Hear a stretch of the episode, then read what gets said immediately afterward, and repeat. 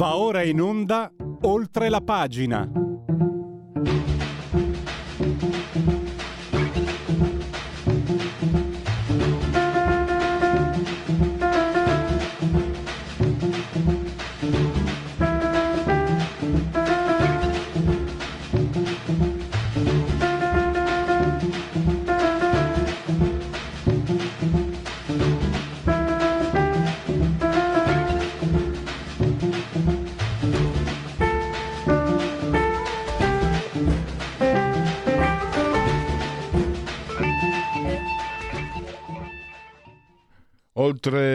Pagina, Radio Libertà. Sono, non siamo, sono in ritardo, colpa mia. C'è l'ingegnere, il dottor Federico Borsari che da, da, da, tre minuti, dai, dai, dai, che eh, ho perso tempo io. Sono modestamente ho tempi europei nella perdita di tempo. Seriamente invece andremo a parlare Oggi parleremo molto eh, di, di, del conflitto israeliano, pa, eh, israelo-palestinese, eh, se vogliamo chiamarlo così. Eh, parleremo anche del ritiro al premio ad Adania Shibli, che ha trovato molte critiche anche mm, insomma un po' trasversali. Ma andiamo a parlare di un dato che non è stato reso noto, ma che potrebbe essere significativo. Cioè, molte delle armi usate dai terroristi di Hamas sono di fabbricazione cinese. Cosa vuol dire? Beh, c'è sicuramente una parte di, di, di, contrabbando e c'è anche una parte di mm, dark web market. E oltre cosa c'è? Ce lo dice Emanuel Pietrobon, analista di geopolitica se andate sul sito del centrostudimachiavelli.com trovate il suo editoriale molto, molto interessante come sempre. Ma intanto state lì e ascoltatelo insieme a noi. Benvenuto dottor Pietro Bon, mi perdoni il ritardo, grazie per essere qui con noi. Buongiorno Pier, nessun problema e grazie mille per l'invito. Allora, partiamo da questo, da questo dato cioè la presenza di, di, armi cinesi, perché lei poi fa delle considerazioni eh, diciamo più, più, complesse su questo, eh, cosa, può, cosa sta a significare? La presenza di armi cinesi e anche nordcoreane nel territorio di guerra sta a indicare un ruolo della Cina all'interno del conflitto, ma anche nella sua preparazione. Ciò che sta accadendo ha la forma di un déjà vu. Come ho scritto infatti nell'editoriale per il Machiavelli, non dobbiamo sorprenderci di questi fatti, di questi dati, perché la Cina da sempre sta dalla parte dei palestinesi. Ha sostenuto la loro causa durante la guerra fredda, armando, finanziando e sostenendo diplomaticamente l'Organizzazione per la liberazione della Palestina di Yasser Arafat, così come sempre tale organizzazione fu sostenuta dalla Corea del Nord, oltre che dall'Unione Sovietica. Oggi noi quindi stiamo assistendo a questo ritorno al passato con Cina, Russia, Corea del Nord, Iran, oggi molto più importante del passato, a fianco dei palestinesi. Non dimentichiamoci che eh, la stessa Cina durante la guerra fredda aiutò l'OLP a organizzare attentati all'interno di Israele per interposto dell'armata rossa giapponese, che consumò attentati molto sanguinosi in Israele per conto uh, dell'OLP. Perché la Cina sta dalla parte della Palestina? Beh, negli anni, negli anni recenti, intendo, tra Cina e Israele si è, si è manifestato un tentativo di avvicinamento con l'economia davanti alla politica, l'economia davanti all'ideologia. Lo scoppio però della competizione tra grandi potenze ha bloccato questo processo, emblematizzato dalla morte misteriosa dell'ambasciatore cinese in Israele Duvei qualche anno fa, e questo ha spinto quindi la Cina a tornare a rivestire il ruolo di sempre quello quindi di sponsor e sostenitrice della causa palestinese, anche e soprattutto a fianco, a sostegno di quei movimenti che invocano la, la lotta armata, come ad esempio Hamas. Mm, dottor Pietrobon, una domanda, lei ne fa cenno, mi incuriosiva anche la posizione della Russia perché ieri leggendo, raccogliendo materiale, ho letto già Brezhnev addirittura, stiamo parlando di preistoria, diceva uh-huh. che Israele era eh, complice dell'imperialismo statunitense, quindi cioè, era un nemico. Eh, non, non credo siano cambiate tante le cose da parte del Cremlino. Il Cremlino ha sempre avuto una posizione ambigua nei confronti di Israele, il piede in due scarpe. L'ha sempre affrontato, e quando parlo di affrontare ovviamente ne parlo con una connotazione negativa, allo scopo di creare simpatia tra le masse arabe, al tempo stesso non dimentichiamoci che se Israele è nato è anche grazie a Stalin. L'Unione Sovietica fu il primo Stato al mondo a riconoscere la statualità di Israele. Quindi la Russia ha sempre cercato di fare questo gioco. Da una parte essere nemica di Israele e colpendolo in maniera piuttosto aggressiva con col suo apparato mediatico, con i suoi media globali.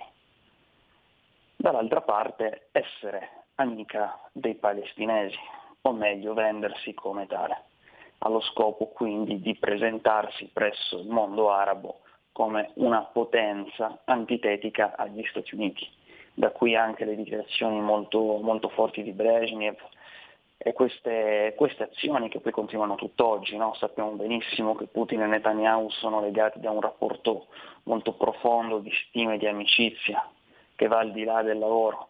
Questo però non impedisce a Putin di percorrere, di ripercorrere le orme dei predecessori nel suo considerare, perlomeno in pubblico, attraverso i media, Israele come una propaggine degli Stati Uniti in Medio Oriente messa lì per destabilizzarne gli equilibri.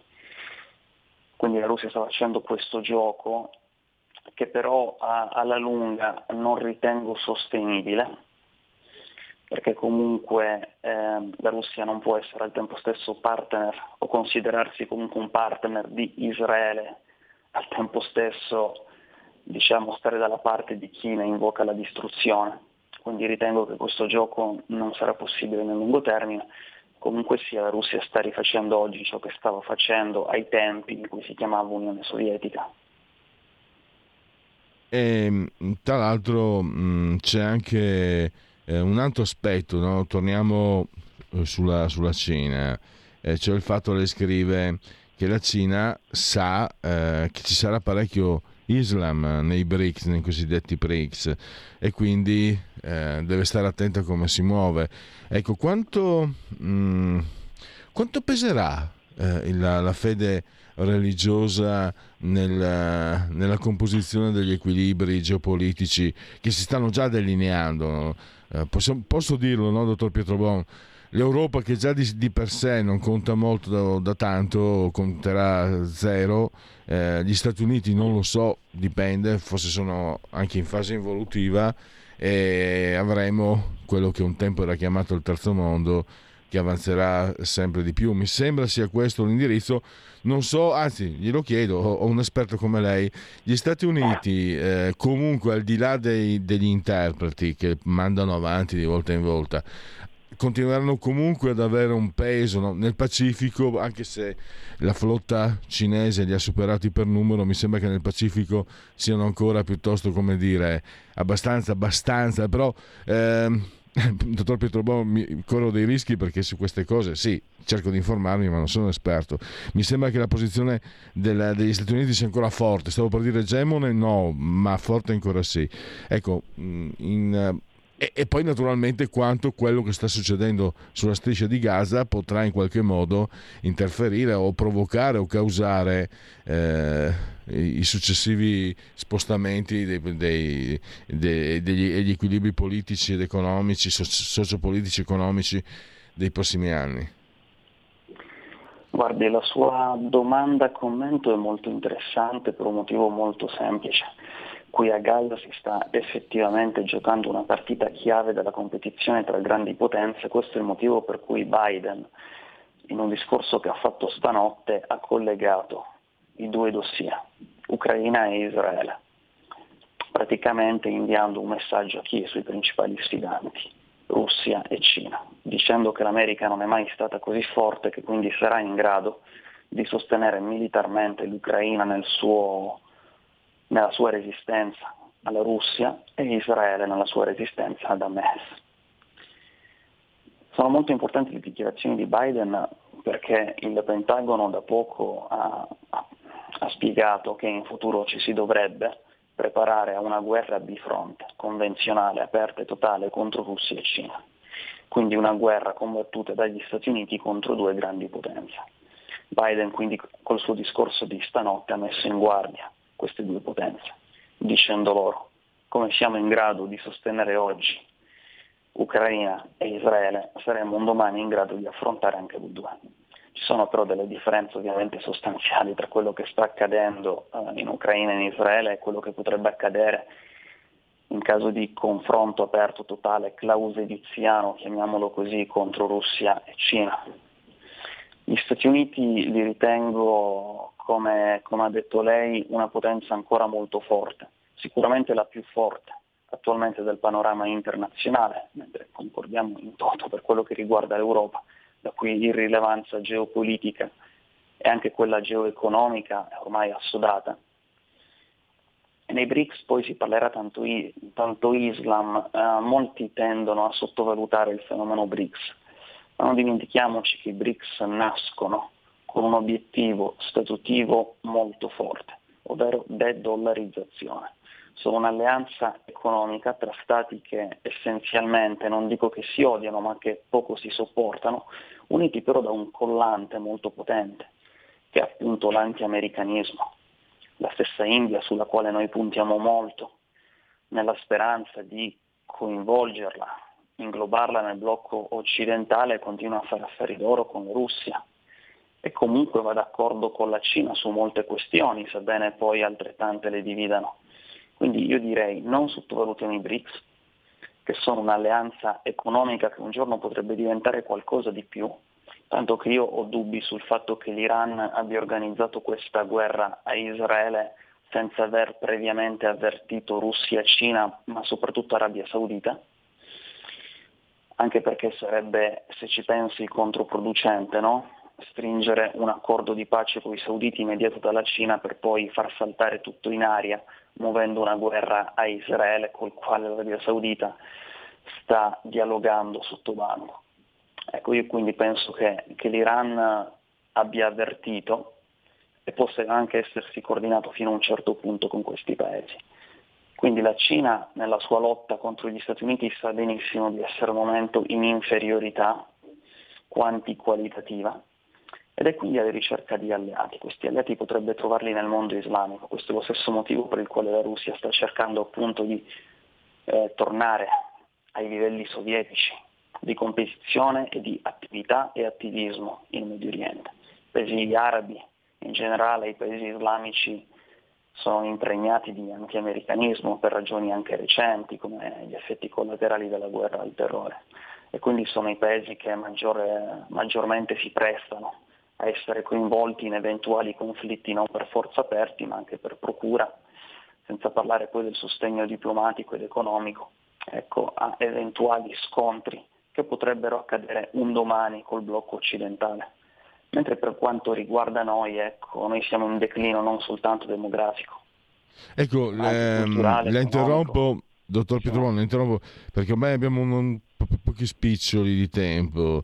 E, e la domanda proprio si inserisce sull'anti-americanismo e mi sembra che sia diffuso anche in Occidente, cioè la posizione che vediamo a favore di Putin sono ancora, per carità, saranno minoritarie, ma sono cospicue. 30-40% sta dalla parte di Putin in Italia, 30% e più stanno con eh, addirittura con Hamas, comunque con la Palestina, e non parlo solo degli estremisti di sinistra, ci sono tanti che sono di destra.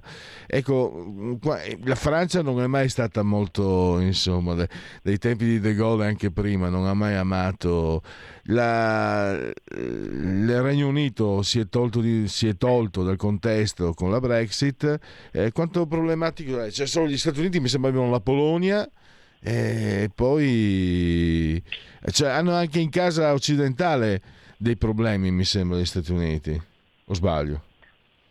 certamente. Eh, L'Occidente è il principale problema dell'Occidente, questa è almeno la mia opinione. Abbiamo i nemici in casa, ma soprattutto come stavo dicendo prima, stiamo vivendo una serie di problemi che sono comunque interrelati a questo ritorno in auge del, dell'antiamericanismo e in generale contribuiscono a questo, a questo maxi processo di declino.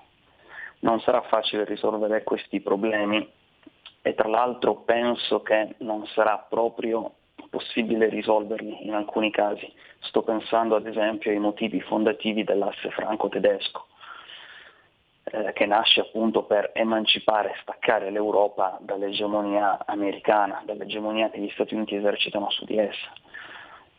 Quindi non sarà facile, sono problemi che persisteranno nel lungo termine e che, come abbiamo già parlato in edizioni passate di Radio Libertà, l'avvento delle guerre cognitive non farà altro che aggravare. Eh, le, guerre, le, guerre, cognitive, le guerre ibride sono un argomento, eh, dottor Pietro Bon, sarà un po' è una nostra stella polare perché eh, sicuramente è molto nuovo per chi, per chi, le parla, cioè per me, ma anche per gli ascoltatori. Eh, lei ha già scritto anche saggi editoriali su questo e quindi è davvero un argomento da, da sviscerare e da scoprire. E non mancherà l'occasione perché il dottor Emanuele Pietrobon è sempre molto disponibile con gli ascoltatori di Radio Libertà, per questo lo ringrazio, lo ringrazio per la sua chiarezza, per, per quello che ci ha spiegato. Ve lo segnalo, vi segnalo ancora, centro, eh, perché prima centromachiavelli.com, è eh, centro studi Machiavelli, ma online centromachiavelli.com potete leggere gli editoriali del dottor Pietro Bon, ma anche tanto altro materiale molto interessante eh, per aggiornarvi e per saperne di più, che non fa mai male. Eh, dottor Pietro Bon, la ringrazio davvero e a risentirci presto. Grazie a lei, grazie a lei come sempre, buona giornata.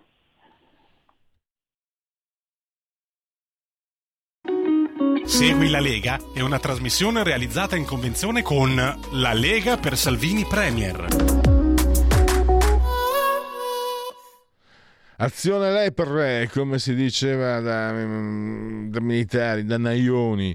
Eh, l'origine della parola naia, lo sentivo ieri sera eh, su Rai Storia con Paolino Mieli eh, è oscura. Io so che mi, più volte ho cercato di risalire all'origine della parola naia, ma mica eh, non è facile. Intanto però è facilissimo la, operare all'interno del sito legaonline.it, scritto legaonline.it. Segui la Lega prima che la Lega seguisca te alla Pellegrina o segua te alla Marcena. Uh, dunque, potete iscrivervi molto facile, molto semplice, versate 10 euro, lo potete fare anche tramite PayPal, PayPal, PayPal, senza nemmeno vi sia la necessità che siate iscritti a PayPal, PayPal, PayPal. Quindi, eh, il codice fiscale, gli altri dati richiesti e eh, alla fine vi verrà recapitata la magione. Attenzione anche se ci sono di mezzo poste italiane, gesti apotropaici ampi e profondi per le femminucce, per i maschietti e per tutto il resto la tessera Lega Salvini Premier. Poi potete aggiornarvi sulle feste della Lega, le manifestazioni e tanto altro ancora. Potete anche ehm, approfittarne per il 2 per 1000, il tuo sostegno vale 2 per 1000, gesto di autodeterminazione civica, scrivi D43 nella tua dichiarazione dei redditi, scelta libera che non ti costa nulla, sono soldi nostri, ma ce li ha lo Stato. Ma però se noi gli diciamo spendili lì, almeno quello possiamo fare per gentile concessione di Sir Leviatano. D di Domodossola, 4 il voto in matematica o le stagioni o i cavalieri dell'Apocalisse, fate voi. 3 il numero perfetto. E vediamo se ci sono... Uh, dunque no non vedo, non vedo aggiornamenti eh, sul fronte delle apparizioni radio-televisive dei protagonisti della Lega, i politici, quindi chiudiamo con Segui la Lega al volo, fammelo dire, ormai ho sforato. Ho visto oggi, alla fine Giorgia Meloni non, è, non ne poteva più e ha dato il ben servito al suo compagno, tal Gianbruno. E allora leggevo su, proprio oggi sul domani no, un bell'articolo dedicato a Gianbruno no, della serie eh, a quelli lì eh, Don Sciacallo e Padre Avvoltoio al confronto sono i cugini della fatta turchina, Don Sciacallo e Padre Avvoltoio. E allora eh, Gianbruno imbarazza la Premier, ma è quello che pensa la destra. E signori del domani, guardate che Gianbruno è roba vostra, lo ha detto più volte anche quando prima che diventasse Presidente del Consiglio Giorgia Meloni, aveva detto, dichiarato più volte questo Gianbruno, che lui votava a sinistra. Poi magari avrà continuato a farlo, non ha avuto il coraggio di dirlo, magari perché insomma, se sei marito di, o se sei il compagno di Giorgia Meloni e voti a sinistra, fai bella figura. Comunque è uno dei vostri, lo dico a quelli del domani, qualcuno che legge il domani, Gianbruno è uno dei vostri. E se posso dirlo così sommessamente, tenetevelo tutto, è roba vostra. Segui la Lega è una trasmissione realizzata in convenzione con La Lega per Salvini Premier.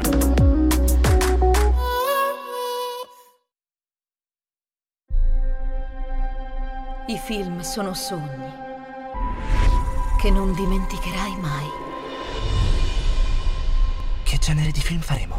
Movie Time, la magia del cinema.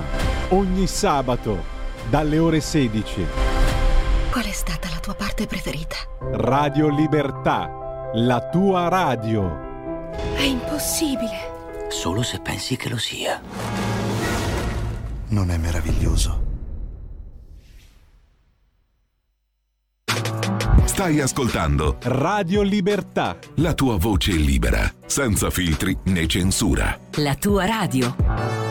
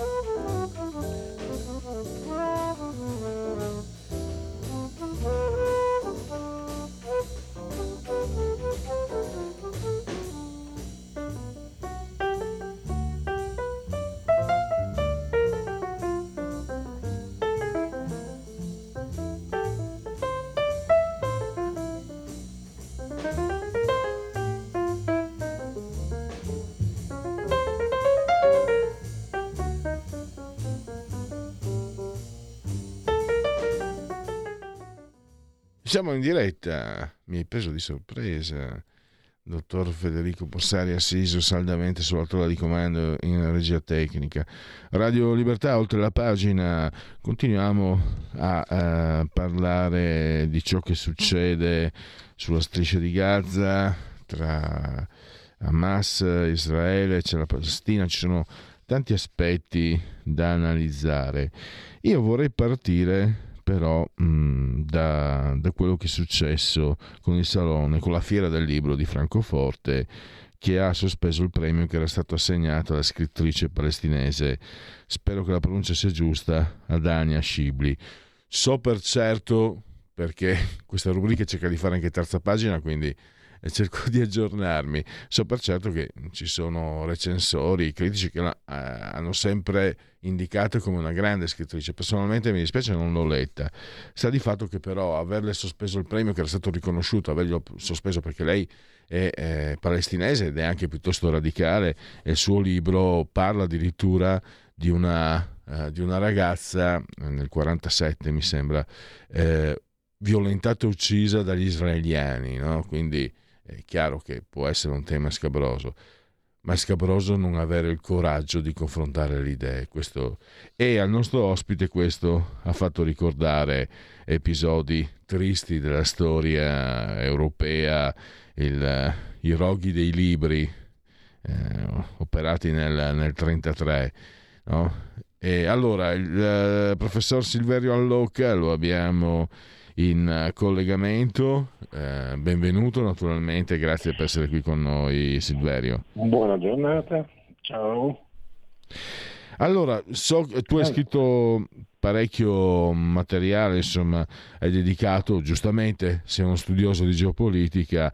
Mm, volevo partire, questo se non sbaglio è il tuo ultimo mm, eh, articolo, ricostruzione, e devo dire la verità, per fortuna Silverio, tu, posso dire anche, usare la prima persona plurale, noi siamo rimasti molto delusi e molto cocente vedere come a suo tempo è stato brutto vedere addirittura censurare Dostoevsky e gli scrittori russi, ma anche i direttori di orchestra russi, cioè eh, questo, questo, Occidente che comincia ad avere eh, similitudini non con una democrazia liberale, ma con sistemi autocratici, peggio che autocratici, come quello nazista, per esempio.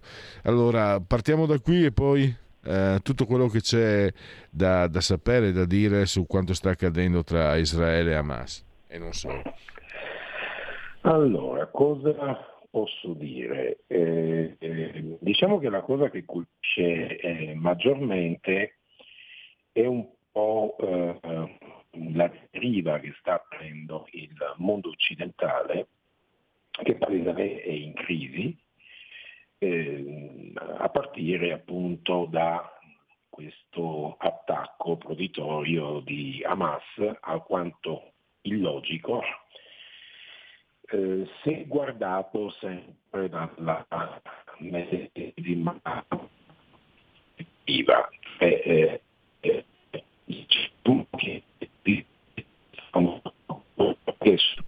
eh, Silverio, scusami, scusami, puoi spostarti perché perdiamo l'audio, eh, arriva sprazzi. Come va adesso? Adesso molto come bene. Va? Adesso bene. Benissimo. Allora, dicevo che mh, quello che è successo alla fiera di Francoforte mette in evidenza un certo tipo di deriva. Dal punto di vista del mondo occidentale, anche culturale purtroppo, che per certi versi è fisiologico. Diciamo quello che accade solita, solitamente nella, nella storia, come a me piace poi cercare un po' di collegamenti con le epoche passate. Solitamente quando... S- Silverio, scusami, scusami abbiamo ancora problemi di ricezione. Allora col tecnico, se, se hai pazienza, ti richiamo a lui sì. adesso, vediamo magari di ristabilire una connessione che sia anche chiara a, a chi ci ascolta. Solo qualche istante, parti pure Federico, eh, qualche istante. Eh, ah, dimenticavo che eh, gli editoriali del professor Allocca li trovate, anche, li trovate su ocs.report naturalmente. E eh, vediamo subito se eh, abbiamo un uh, ripristino ottimale. Mi accontento allora. anche di meno. Eccoci, Bene. grazie, grazie Silverio, grazie anche a Federico Borsari sulla torre di comando di regia tecnica. Prego. Allora, dicevo, eh, la deriva che stiamo osservando eh, in questo periodo nel mondo occidentale è abbastanza, eh, diciamo, tipica. Solitamente quando eh, intervengono dei grossi problemi dal punto di vista economico che creano tutta una serie di disagi anche alle popolazioni e mettono in forze la stabilità dei governi, eh, automaticamente si producono delle derive un po' eh, autoritarie. Cioè purtroppo quando i governi eh, democratici non riescono, a causa dei problemi delle, della partitocrazia, che non è un problema che riguarda soltanto l'Italia, ma un po' in generale tutti i paesi occidentali, automaticamente c'è come dire, la tendenza alla ricerca di eh, posizioni un attimino più in, eh, intransigenti, più autoritarie, che quindi automaticamente diciamo, raccolgono, accolgono, fanno proprie quelle che sono le istanze della popolazione e le traducono in parole d'ordine, in slogan molto decisi, che poi a loro volta producono effetti come questo, eh, che da noi attualmente si definiscono riassuntivamente um, come un prevalere di un certo pensiero unico. Quello che a me ha dato, uh, fatto pensare eh, nella posizione, a causa della posizione assunta appunto alla fiera di Francoforte nei confronti della, della scrittrice palestinese, eh, è in, perfettamente in linea con quello che stavo, che stavo dicendo. Il, la vicenda che lei tratta, tra l'altro non è un'attivista politica, ehm, è una vicenda eh, storicamente documentata e tra l'altro c'è da dire è fatta emergere proprio in Israele, condannata in primis proprio da uno di quelli dei padri fondatori dello Stato di Israele, Ben Gurion, che eh, venne, eh, fu sconvolto nel momento in cui eh, ebbe notizia di questa vicenda, che consiste semplicemente in che cosa? Una, nel 49 una ragazzina eh, beduina venne rapita da 20 soldati eh, ebrei e fu violentata a più riprese e poi uccisa perché questo era ciò che il comandante di questo gruppo riteneva fosse l'unica cosa possibile da fare, mm, non tanto per coprire un reato, ma proprio per un disprezzo. E questi soldati vennero poi anche processati eh, in Israele, vennero condannati, quindi di fatto non è un, un qualche cosa che addita al pubblico ludibrio l'israeliano come tale anche perché giustamente eh, va rilevato che un conto è la critica a un certo tipo di politica, un certo tipo di ideologia, un certo tipo di atteggiamento, un conto è prendere in considerazione un intero popolo. Perché ad esempio una cosa di cui non si parla, notizia del, del 19 eh, di, di, di, questo mese, più di 500 persone sono state arrestate negli Stati Uniti perché protestavano contro la politica israeliana, le azioni eh, dell'esercito israeliano e guarda caso non si trattava di persone di altre religioni, di altra estrazione culturale, ma proprio di ebrei. Cioè anche in seno alle comunità, alla comunità ebraica internazionale non solo internazionale ma anche proprio in Israele c'è una polemica non, di cui non si parla da noi contro questa politica di Netanyahu, del partito di governo, di una certa parte tutto sommato anche abbastanza eh, ridotta, non consistente, visto che il governo di Netanyahu non è che goda proprio di tutto questo grande appoggio e si trova in una situazione di felice stabilità, e quindi diciamo c'è soltanto c'è un guardare semplicemente eh, scegliendo un determinato angolo, una determinata visuale. E quando questo si traduce nell'ostracismo in qualche modo in, di, un, di, uno scrittore, effettivamente eh, sono tornato, cioè mi è venuta alla mente eh, sono venuti alla mente i roghi eh, del periodo nazista. È una frase che era del grande poeta tedesco ehm, Heinrich Heine, che disse wo man eh, Bücher verbrennt, verbrennt man auch Menschen. Quando si, a, si comincia a bruciare i libri, si finisce per bruciare gli uomini. E mai parole furono più profetiche, e lo sappiamo benissimo per la storia del periodo nazista.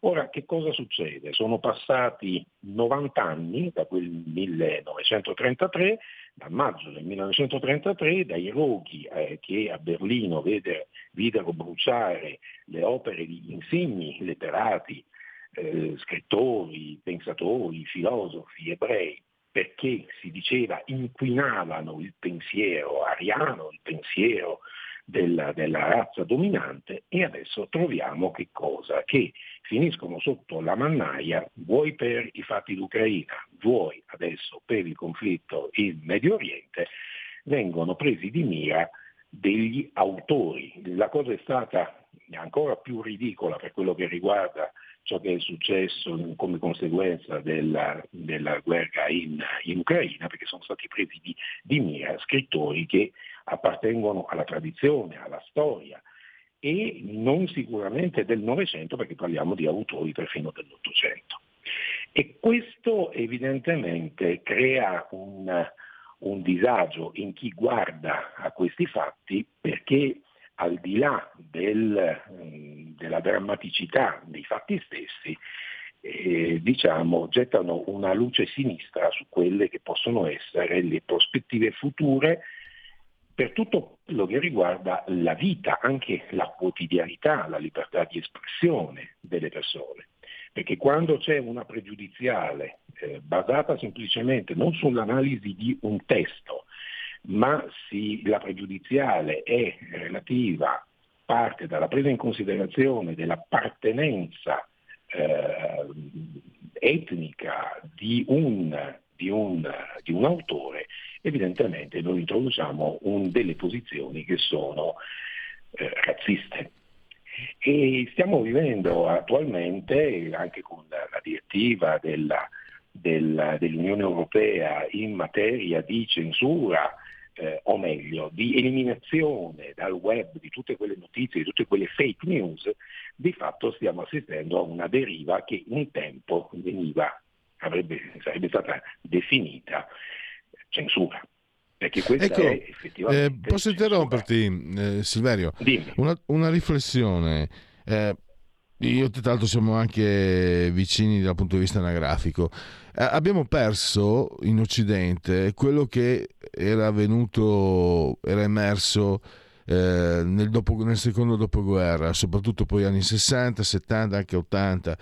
C'è il dubbio, il dubbio e quindi dal dubbio lo sforzo di vedere le cose, permettimi un modo di dire un po' basso, ma in andata e ritorno, e quindi con maggiore profondità. E questo secondo me era positivo per comprendere la posizione dell'alto, eccetera. Io vedo negli ultimi 30 anni anche l'Occidente sta diventando scusate il termine, fascista. Io te lo dico anche da leghista a suo tempo secessionista. Il dogma della Costituzione, il dogma dell'Italia Unita. Parliamone, niente da Bastava che ci dicessero, ehi, ma che secessione, svegliatevi, è, una, è, è solo un sogno, è solo, è solo una fanfaluca. La secess... Ci dicevano una cosa del genere e ci smontavano. No, l'Italia Unita, ma poi andiamo, l'euro, non puoi metterlo in discussione, Bruxelles non puoi metterlo in discussione. Eh, andiamo avanti, Il, um, abbiamo visto io a suo tempo, ma per motivi di simpatia antipatia, motivi estetici, ho battagliato con i Novax, ma non si poteva mettere in discussione il vaccino, non si poteva mettere in discussione il certo. lockdown, ma siamo impazzi. Non si poteva mettere, io non sono un simpatizzante, ma non si può mettere, non si può capire, cercare di capire non si può mettere in discussione la situazione Putin-Ucraina, non dico, non si può mettere in discussione lo stesso Zelensky che non viene proprio dalla democrazia, no, niente da fare. Ah no, o sei una merda o sei oro, scusate il francesismo. E adesso lo vediamo, cioè io sto dalla parte di Israele, una scelta però più diciamo emotiva, no? come diceva ieri un ospite, noi cattolici, io non sono praticante, però insomma mi considero cattolico cristiano, gli ebrei sono i nostri fratelli maggiori, però i palestinesi, eh, non Hamas naturalmente, non Hamas per quello che ho letto, per quello che so, ma i palestinesi anche loro de- meritano di essere ascoltati. Ecco, mi sembra che il mondo occidentale da anni abbia ucciso il dubbio. La woke culture non si può, cioè, non puoi mettere in discussione I, l'LGBT plus plus, plus o come si dice, non puoi mettere in discussione. Mi sembra molto, molto fascistoide la democrazia liberale occidentale diventata. Cosa ne dici? Ma eh, diciamo che torna alla mente quella frase che ho già citato una volta di eh, Winston Churchill che disse che la democrazia è la forma più elevata di eh, governo, però funziona in paesi di elevato livello eh, etico e elevato livello culturale. In caso contrario è pura demagogia e di fatto purtroppo quello cui siamo è mancanza di Silverio, scusami, abbiamo di nuovo problemi con... Uh, fino adesso ti sentivamo benissimo, adesso di nuovo a scatti. Siamo, siamo bene? Adesso sì. Ecco, dicevo che tutto sommato quello che, quello che, che, che stiamo osservando è praticamente appunto la, la, la, la mancanza totale del dubbio, eh, ma ovunque. Eh, per esempio, non so, anche per quello che riguarda l'attacco di, di Hamas, eh, nessuno si pone il problema del perché, di che cosa volesse effettivamente ottenere. Sembra un po' di essere tornati al periodo in cui eh, cioè, è scoppiata la pandemia e automaticamente è stata avallata la, la, la teoria dello spillover dal pangolino, dal pipistrello all'uomo. Così, eh, in questo caso si dice ma perché ha attaccato Hamas? Ma ha attaccato Hamas perché voleva eh, voleva punire gli israeliani per i fatti della moschea di Al-Aqsa e poi per, eh, per contrastare il processo di pacificazione di pianificazione, di, di, di, piano di normalizzazione dei rapporti fra l'Arabia Saudita e Israele, il mondo arabo in generale e Israele, senza domandarsi però con, quali, con quale tipo di prospettiva, cioè un'azione di questo genere avrebbe dovuto benissimo sapere che avrebbe scatenato una reazione pazzesca da parte di Israele, come puntualmente è successo, e quindi ha attaccato ma per ottenere cosa? Avrei capito una serie di attentati in Arabia Saudita, avrei capito fare leva su quelli che sono gli elementi fondamentalisti presenti nel mondo islamico e che contrastano i governi egiziano, eh, quello dell'Arabia Saudita, anche in, in, negli Emirati Arabi Uniti, ma non un attacco a Israele, perché fino a prova contraria quello che, quello che, stanno portando avanti il processo di normalizzazione dei rapporti con Israele è qualcosa che porta avanti il mondo arabo nei confronti di Israele. Quindi se loro volevano, ravvisavano in questo una messa in disparte del loro problema, non è attaccando sicuramente Israele, che potevano pensare di ottenere un qualcosa, soprattutto perché era prevedibilissima una reazione militare da parte di Israele che li avrebbe messi nella condizione di non poter fare più un passo. Cioè fondamentalmente la striscia di Gaza è una specie di budello, non, non, non ci sono montagne, non c'è niente, dove ti rifugi? Come pensi di contrastare? L'Italia non ha un'autonomia neppure dal punto di vista energetico, quindi anche da questo punto di vista, come puoi curare, pensare di curare i tuoi feriti, come puoi pensare di ripristinare e di ripianare quelle che sono le tue riserve anche di armi, di razzi o di quello che vuoi utilizzare. Non hai la possibilità di muoverti perché tutte le vie d'accesso sono bloccate e controllate. Non, hai, non c'è nemmeno per la striscia di Gaza la possibilità di andare, per le persone che vivono nella striscia di Gaza, di andare a fare il bagno non hai la possibilità di avvicinarti nemmeno a quello che è il confine. Esistono delle, delle, delle regole ben precise per evitare appunto che ci possano essere poi delle, dei, dei, movimenti eventualmente di, di, di, di attentatorio altro verso, verso Israele. Com'è possibile che sia successo una cosa di questo genere sulla base di quale logica? E invece viene tranquillamente questa Queste due motivazioni sono state assunte tranquillamente dalla stampa occidentale e non, non se ne parla, non, non, si parla di altro, non si cerca di vedere a chi porta effettivamente vantaggio un'azione di questo genere e quali possono essere surrettiziamente le entità politiche, geopolitiche che hanno in qualche modo manipolato questo, il, il, tutto per ottenere un risultato che sicuramente danneggia in modo inequivocabile esattamente in primis i palestinesi della, uh, della striscia di Gaza.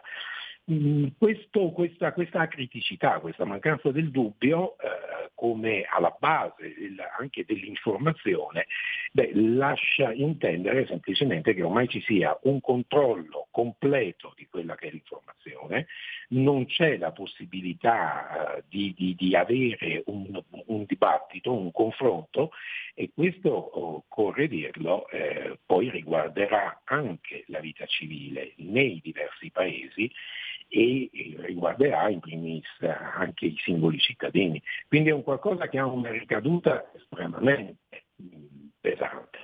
Però anche di questo, tutto sommato, non si parla e uno si domanda, dice perché?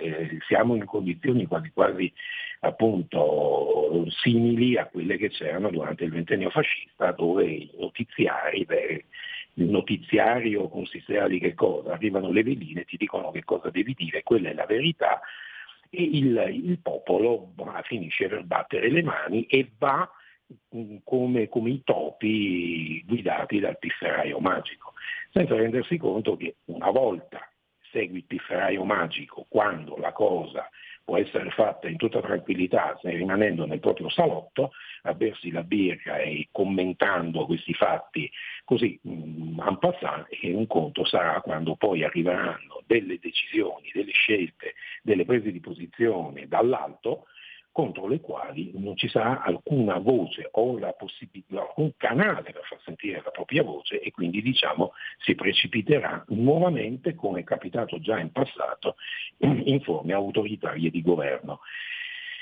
che poi al solito produrranno tutta una serie di tensioni, di instabilità, poi alla fine ci saranno le solite, tra virgolette, pseudo rivoluzioni per poi riguadagnare ciò che stupidamente abbiamo perso per colpa nostra. Eh, io ricordo che c'era una, una, una, una lettera eh, di un eh, ex eh, parti, cioè, di un partigiano che, di 19 anni, adesso non ricordo il nome, che eh, è stato fucilato dai nazifascisti durante la guerra e che scrisse tutto questo è successo perché non avete voluto saperlo. Cioè questo disinteresse, questa apatia, questo accettare tranquillamente, supinamente ciò che viene detto e raccontato. Appunto azzerando la propria capacità critica, poi produce un qualcosa per cui poi alla fine si finisce per reputare responsabili, colpevoli soltanto altri e solitamente quegli altri che vengono additati al pubblico ludibrio nel momento in cui torna comodo rifarsi una virginità. L'abbiamo vissuto nella nostra storia che va dal 45 a oggi, lo stiamo rivivendo perché la storia ce lo sta riproponendo adesso, esattamente con la stessa acriticità. E questo è sicuramente qualcosa che dovrebbe far pensare. Senz'altro, noi però purtroppo dobbiamo chiudere. Ringrazio certo. ancora eh, Silverio Allocca, potete leggerlo anche su fcs.report. Eh, grazie davvero e risentirci a presto. Ciao, buona giornata, un saluto a tutti. Stai ascoltando Radio Libertà. La tua voce libera, senza filtri né censura. La tua radio.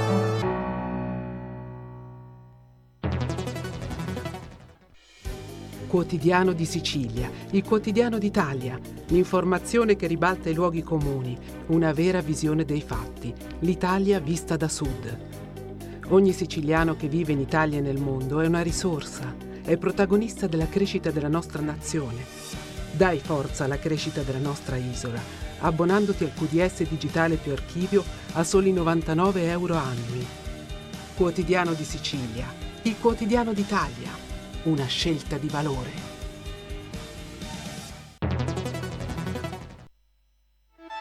Stai ascoltando Radio Libertà, la tua voce libera, senza filtri né censure, la tua radio.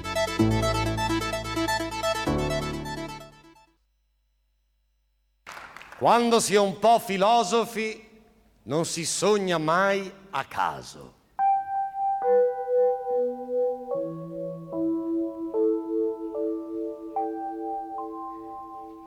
Ero una specie di Diogene con una lampada da 2000 watt in mano, una macchina fotografica e cercavo in un posto che poteva essere Milano.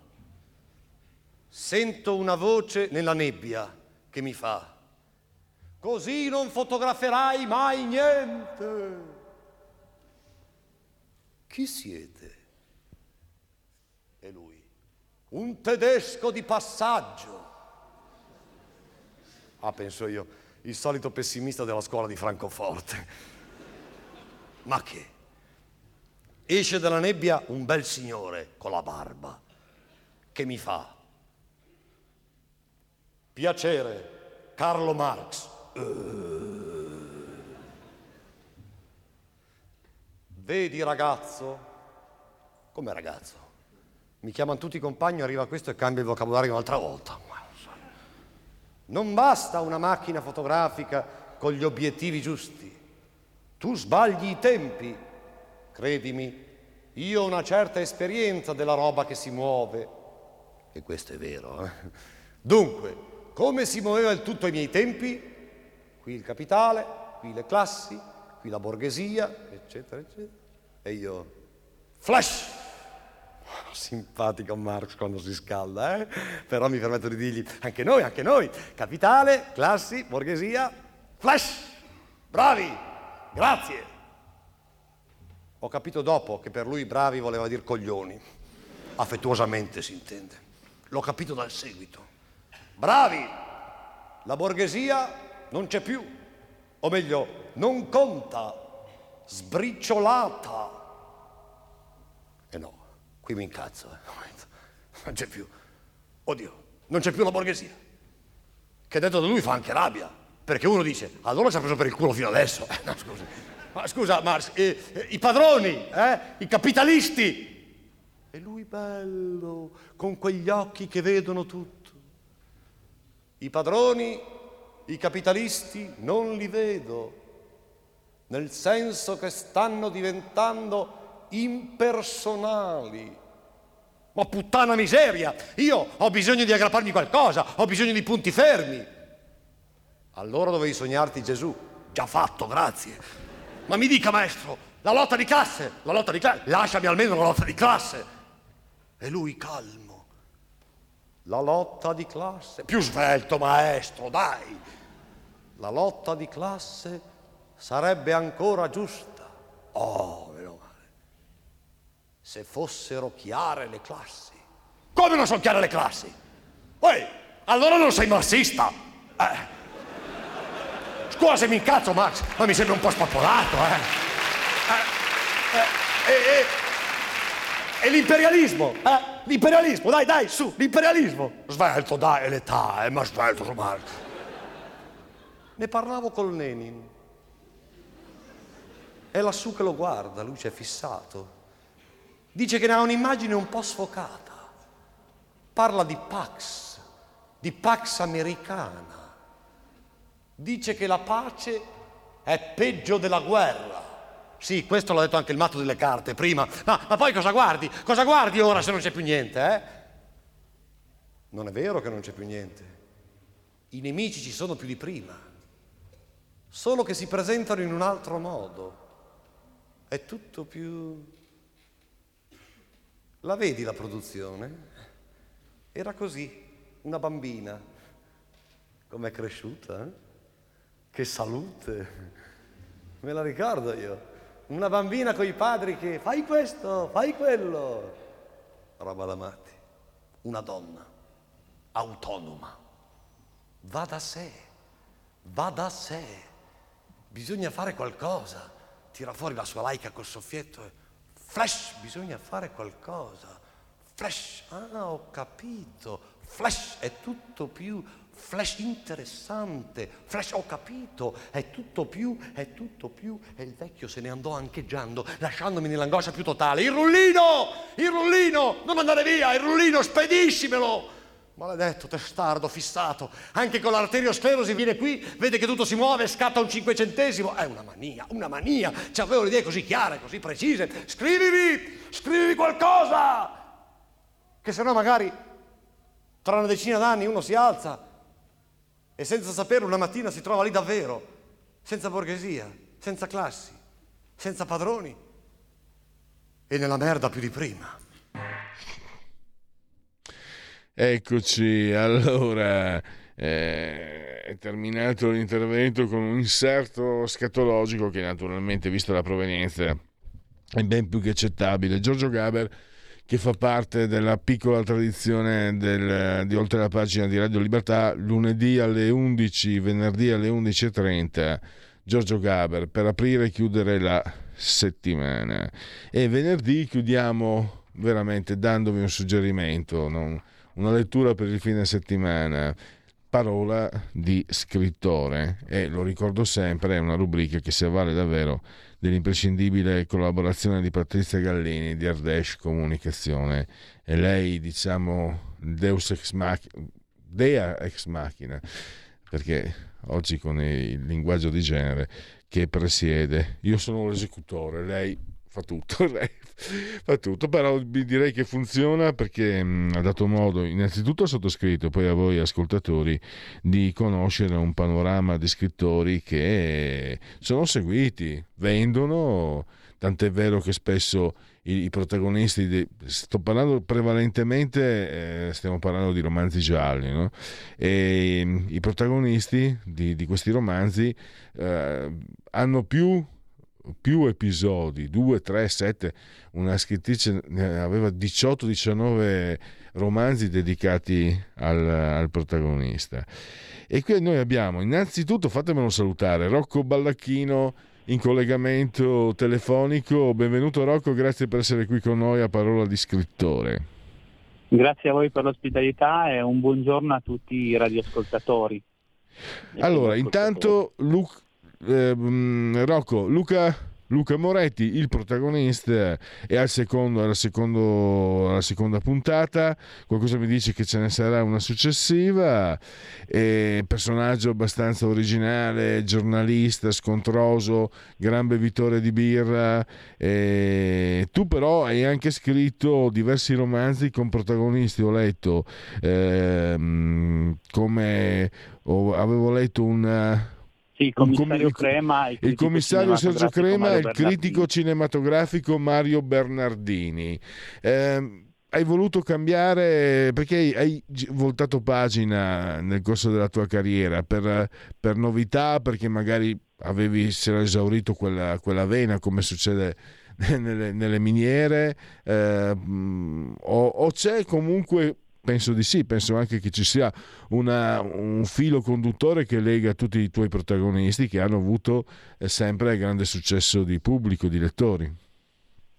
Sì, è una bella domanda perché in parte in sé ha anche la risposta, nel senso che tutte le cose che hai detto e forse nessuna da sola, nel senso che la serie di Mario mm, di Crema e Bernardini è una serie di sette episodi che sono andati piuttosto bene come vendite, come riscontri, però a un certo punto avevo la necessità di cambiare, ho scritto un ultimo episodio mh, Torino Operazione Secondo Tempo un 3-4 anni fa in cui però chiudevo il cerchio, quindi diciamo che ho avuto il piacere di aprire e chiudere una serie anche da un punto di vista narrativo con una sua logica, lo, lo sa chi ha letto l'ultimo episodio.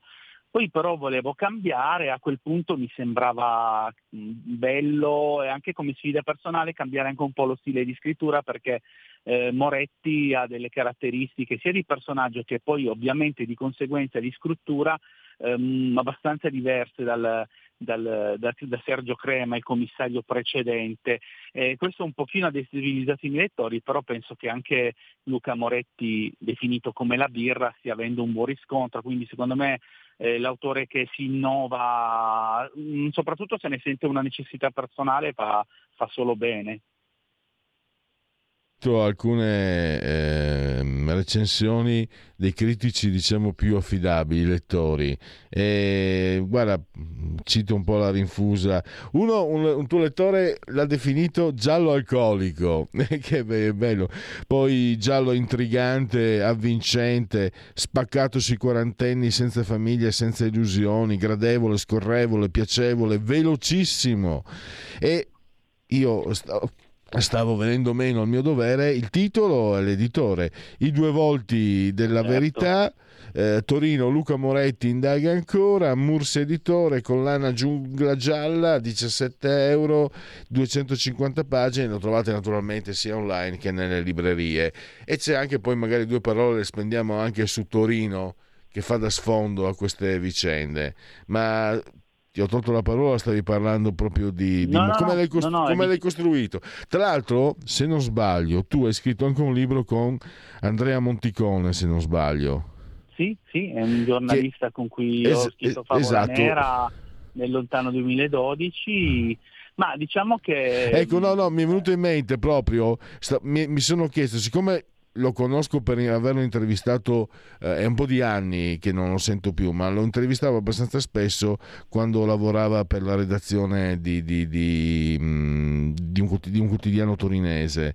E mi stavo chiedendo se, se Moretti in qualche modo può ricordare Andrea. Ma ricorda ehm, delle similitudini, rispetto a me lo dici, delle similitudini con, con Andrea Cerà, che è anche un caro amico, però ovviamente un po' io per motivi anche editoriali, di promozione, mi sono interfacciato negli anni con diversi giornalisti e quindi ho un po' preso un po' da tutti. L'idea è di questo giornalista un po' sopra le righe, dal, un po' misantropo, che è un po' costretto, tra virgolette, a lavorare per Torino News, questo giornale inventato, che è un giornale diciamo secondario di Torino, ma che tecnicamente avrebbe come quei calciatori che giocano in squadre minori, avrebbe però le, le qualità per, per, per scrivere eh, per la stampa, per il Corriere della Sera, cito di nomi a caso, diciamo per una testata nazionale, però quello che lo frega è il pessimo carattere perché lui è uno un poco incline ai compromessi e dal, appunto è molto, ha un caratteraccio e quindi eh, è inviso alla Torino quella un po' dei salotti eh, per bene, quelli della collina, quindi si è creato quest'aura di, di, di, di, giornalista un po' maledetto, per cui gli, preclusa, gli sono precluse diverse strade. Rocco, Rocco ti interrompo. Eh, non voglio entrare nella, nella tua sfera privata e intima, ma ci siamo sentiti ieri, ti sento adesso, tu mi sembri una persona estremamente educata, gentile, eh, una persona con la quale è anche piacevole colloquiare. Come hai costruito un caratteraccio? Ma eh, ho lavorato, cioè, lo scrittore, la cosa bella dello scrittore, che ha la grande fortuna, che un, io considero un privilegio, sinceramente, al di là della qualità dello scrittore e di quante copie venderà, di creare, un mondo, di creare un mondo alternativo in cui può mettere tutto ciò che lui non è. Quindi ehm, ovviamente io quando giro fotografo le persone, prendo spunto dalle persone che mi circondano però una cosa importante, sono partito anche dal linguaggio della scrittura, infatti qualcuno mi dice eh, ma ci sono più parolacce, è un pochino più grezzo, è un pochino più diciamo meno, meno, edulcorato come linguaggio rispetto ai precedenti libri, ma era una scelta obbligata perché eh, anche indipendentemente da come sono fatto io ti ringrazio per ciò che hai detto, il personaggio vive di vita propria ed è giusto che che se c'è da mettere una parolaccia al momento giusto la dica. L'importante è che non siano parolacce o volgarità gratuite fini a se stesso, come ogni tanto capita. Secondo me in funzione della narrazione, non so cosa ne pensi tu, ci sta tutto. Vabbè, eh, se Joyce aveva inserito addirittura una bestemmia in italiano su Ulysses. In realtà, come hai detto te, la, la parola è volgare. A parte che la volgarità è anche certe volte nell'orecchio di chi la o nell'occhio di chi la vede, non nell'orecchio esatto, di chi l'ascolta. Esatto, esatto. Eh, se mh, la, la, parola sconcia, il turpiloquio, è, è, è brutto quando diventa scorciatoia, altrimenti è funzionale. Tra l'altro voglio essere chiaro esatto. che per me essere gentili e educati è un valore, cioè una qualità. Tu hai capito che era un complimento. No, sì, perché di questi, di questi, tempi, no, no, Rocco, Rocco, scusami, ma di questi tempi essere gentili e educati è diventato un disvalore. No? Io vedo sempre di più maleducazione, caffonaggine, eh, invadenza, aggressività, disprezzo. Eh, per fortuna ci sono ancora le persone come te. Certe volte ci provo anch'io a essere gentile ed educato, però faccio fatica a resistere. Andiamo avanti allora, invece continuiamo a parlare. Eh, che tipo di costruzione gialla cos'è? È, è un thriller, un giallo classico? Eh, la giungla gialla è la collana. Diamo un'indicazione anche sì, allora, agli appassionati che ci ascoltano. Una collana, e, e, e citiamo Fabrizio Carcano che è il direttore editoriale che segue questa collana per Mursia. Ma eh, adesso le, le, tre famiglie grosse sono quelle del, del, noir, del giallo e del thriller, che sono generi con definizioni diverse, definizioni che però si vanno sempre più attenuando secondo me nel corso degli anni. Quindi i due volti della verità sicuramente eh, è un giallo, diciamo che è un giallo abbastanza dalla struttura tradizionale perché parte dall'omicidio appunto di una meteora musicale e poi cerca attraverso questo, quello che uso spesso come meccanismo, attraverso il pretesto di un omicidio, di un delitto, anche di una serie di delitti, di, di, di, raccontare il tema che mi interessa. In questo caso era il tema dell'evanescenza del successo, specie nell'ambito del, del mondo dello spettacolo eh, musicale televisivo e quindi alla fine, come in altri, per esempio un, due gialli fa parlavo del problema del rider, altre volte delle diseguaglianze, quindi io uso il delitto, ma questo come capita spesso per il giallismo contemporaneo, per trattare dei temi che mi interessano. Non per questo non ci tengo comunque al fatto che la trama abbia una sua logica, un'accuratezza e che intrighi il lettore, perché è quello la, la fortuna che il giallo è comunque. E parliamo anche del, di Torino. Eh, mi sembra che, che, che, reciti un ruolo anche la scenografia, il palcoscenico del, sì. delle vicende, o, o, sbaglio? Sì, io lo definisco un altro personaggio per importanza, perché a volte c'è la trama, i personaggi, l'ambientazione, però è proprio, e questo è un bel riscontro che ho avuto negli anni con i lettori, che si complimentano, penso sinceramente, per il discorso che quando leggono i miei libri eh, ci sono anche dei luoghi magari un po' meno famosi di Torino, eh, però mi piace continuamente mettere dei riferimenti, può essere a un monumento, eh, visto, anche, visto, la mia stazza anche enogastronomico, a un, un ristorantino, a, a una piazza magari meno conosciuta, perché secondo me è fondamentale che quando si scriva qualcosa di qualsiasi genere eh, si conosca, a parte che non sia un genere fantastico o distopico, si conosca bene il luogo cui, di cui si parla. Quindi Torino è presentissima addirittura, tra virgolette, addirittura un trama imperfetta della serie Creme Bernardini era un, un, giallo che si svolgeva con delle, degli indizi lasciati sotto i monumenti del risorgimento presenti a Torino, libro che mi ha permesso di scoprire anche monumenti che non conoscevo, quindi Torino è veramente il, un, insieme a Moretti è l'altro protagonista, a Luca Moretti è l'altro protagonista del libro. Infatti, devo dire, una, mi porta via del tempo, ma non è tempo buttato, eh, perché io metto in rotazione il loop, si dice, le foto, no? mm, mm, sì, così sì, in certo. televisione. Certo in televisione le persone e devo dire che mi piace molto perché questo perché ho l'occasione grazie a Google facciamo nome e cognome di visitare le città e, e Torino ci sono stato solo una volta anni, tanti anni fa ho messo anche un po' di foto Rocco di, di Torino e, e, ho visto che eh, ci, ci, sono luoghi ma un po' tutte le città no? se, se sì, fai sì. una panoramica scopri poi Torino insomma Torino è Torino e Rocco allora eh, Rocco è gentile educato un, un ottimo scrittore, e, e, lui è robusto, io sono obeso. Insomma, abbiamo tutto per andare d'accordo, ma ho scoperto, dimmi che è un omonimo. Che è un difetto ce l'hai, sei juventino, almeno, ho visto che hai scritto un libro su Del Piero. Ma diciamo sì, vabbè, dipende dai punti di vista. Comunque qualche anno fa è, è uscito per motivi... Sto scherzando, eh? Comunque io sono no, anti-juventino. eh, ci sta. Eh, è uscito un, per Frilia, ho pubblicato un ebook, Le sette vite del capitano, era solo ebook, tra le tante pubblicazioni che ha fatto, dedicato alla figura di Del Piero, poi sono anche un po' autore teatrale e un ah. pochino sceneggiatore cinematografico perché mi piace veramente spaziare in questi anni di tante pubblicazioni spaziare in diversi ambiti perché poi a seconda, secondo me a seconda poi del soggetto l'autore capisce qual è lo strumento narrativo più, più interessante, più adatto. Sicuramente l'ambito, questo non lo nascondo, l'ambito in cui mi sono affermato maggiormente è quello dei, miei, dei gialli, dei 17 gialli che ho pubblicato fino ad oggi. E quindi eh, sicuramente non sarai scaramatico, ma facciamo il 18, è già, è già in cantiere il diciottesimo, credo.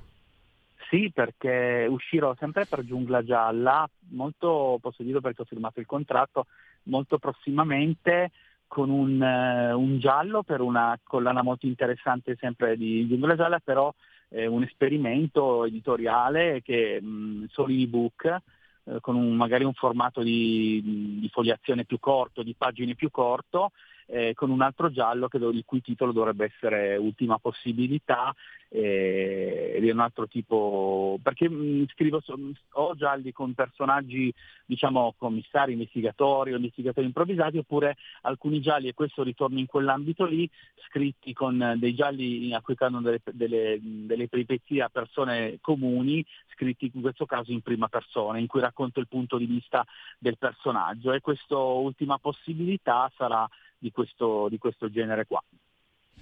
E per concludere, eh, Rocco, mm, era una domanda da fare all'inizio. Tu eh, hai qualche, diciamo, figura, qualche romanziere, qualche romanzo? Io ho detto anche, perché no, qualche, qualche film eh, che facciano parte un po' del tuo personale pantheon al quale poi magari più o meno inconsciamente attingi quando scrivi o mh, mm, ho sentito anche che ti piace, mi hai appena detto che ti piace anche differenziare eh, gli argomenti e gli stili, quindi eh, Ma... per il piacere della scrittura o c'è anche magari qualche ispirazione? in filigrana? Allora, diciamo che eh, quando mi chiedono questa domanda mh, mm, io cerco sempre di eh, essere sincero, nel senso che eh, mi piacciono diversi giallisti italiani, eh, però quello che colui che mi ha dato un po' l'ispirazione, che alla fine viene trasmutato nella scrittura e nella narrativa, sono mh, tutta la filmografia di Alfred Hitchcock. Quindi eh, anche se sono due materie dell'espressione, si usa questo termine diverse, però certi meccanismi, per esempio ne abbiamo parlato adesso, il meccanismo narrativo dell'uomo qualunque che si trova invischiato in qualcosa più grande di lui e in cui deve uscirne, è uno dei, dei, dei meccanismi tipici della, di Hitchcock, quindi in diversi film ha usato questo questo schema perché è assolutamente intrigante per il lettore o lo spettatore di cinema vedere una persona qualunque invischiato in un grande problema quindi eh, sono dei editore di Ichigo di cui ce l'ho in videocassetta e eh, la, ho la collezione di penso quasi tutti i suoi film eh, Beh, che hanno costituito la mia formazione personale. Sono, sono ehm, tutti capolavori. C'è anche esatto eh, c'è quel film con la telecamera fissa dove ci sono i tre studenti sì. che uccidono uno sì, di loro. Gola. Nodo alla gola, esatto. Che è sì, incredibile. È il primo film in piano sequenza sì, piano sequenza, del cinema.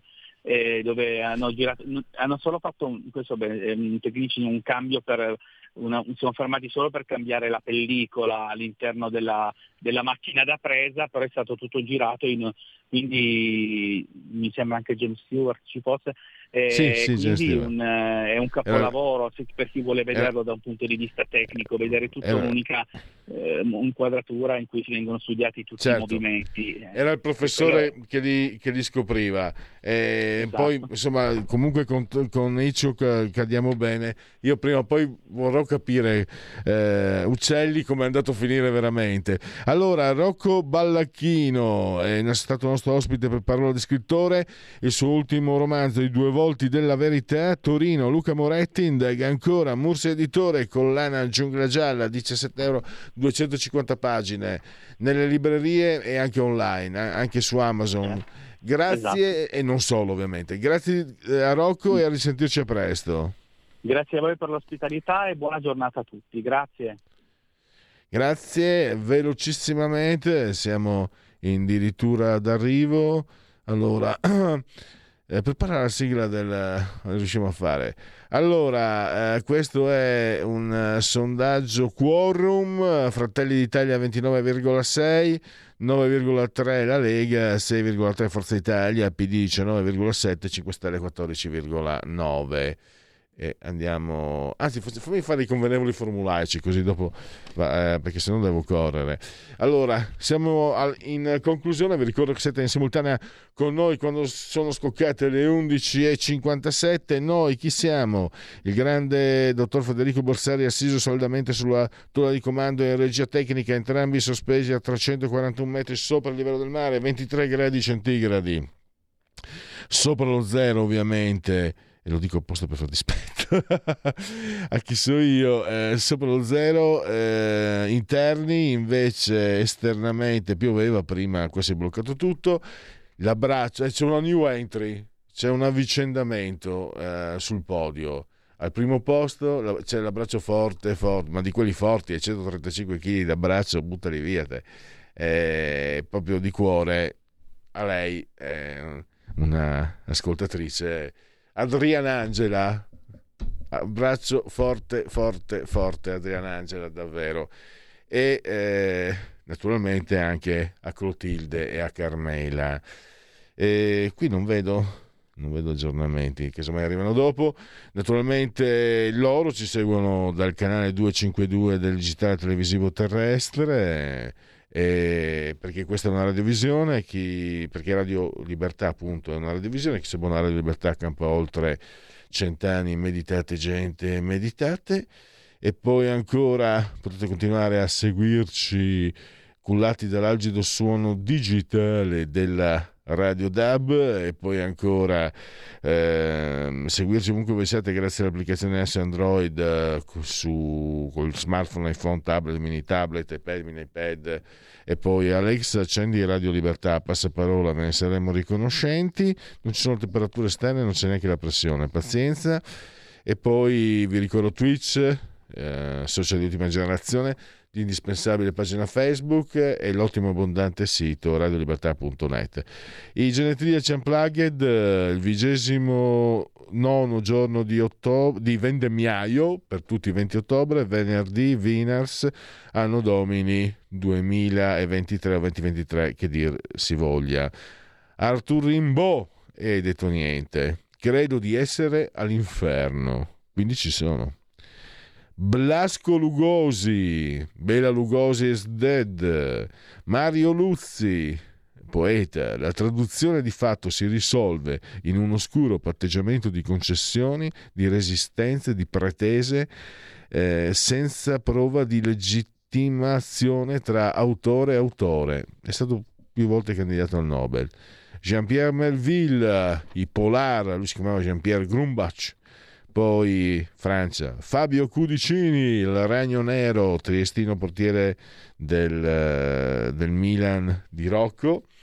Ha molto, molto Trieste, Rocco, Maldini, Cudicini, Jerry Horbach, Law and Order, la bellissima Valeria Fabrizi, bellezza scaligera, eh, Claudio Ranieri, eh, che ha vinto quello storico scudetto con Leicester eh, in Premier League. Due inglesi fanno un popolo, 57 milioni di italiani no. Danny Boyle, regista sceneggiatore di Transpotting, eh, che sarebbe stata la, la sigla del, dei genetriaci. Vigo Mortensen, tre nomination, zero Oscar, bravissimo in Green Book e non solo eh, bei tempi per noi anti-juventini naturali, quelli di Ian Rush. Si stava meglio, si stava meglio quando, quando, quando c'era Ian Rush alla Juventus. Kamala Harris, eh, la sua carriera decollò quando divenne l'amante del sindaco di Chicago di 30 anni più vecchio, che era anche sposato, anche se poi non era separato, ma poi eccetera. Per averlo detto, per aver riportato nel suo profilo Facebook un professore della della Bocconi è stato praticamente licenziato. Pensate che bella libertà. Era Willie Brown, il sindaco di San Francisco. E infine, eh, interista, e sed- eh, si è seduto anche sulla panchina del, dell'Inter, ma ha vinto lo scudetto pan- sulla panchina del Milan. Sto parlando di Stefano Pioli. La paura è come il fuoco, se la controlli ti scalda, altrimenti ti brucia. Abbiamo concluso, grazie al dottor Federico Borsari, assiso sulla torre di comando della regia tecnica e grazie a tutti per averci seguito. Miau.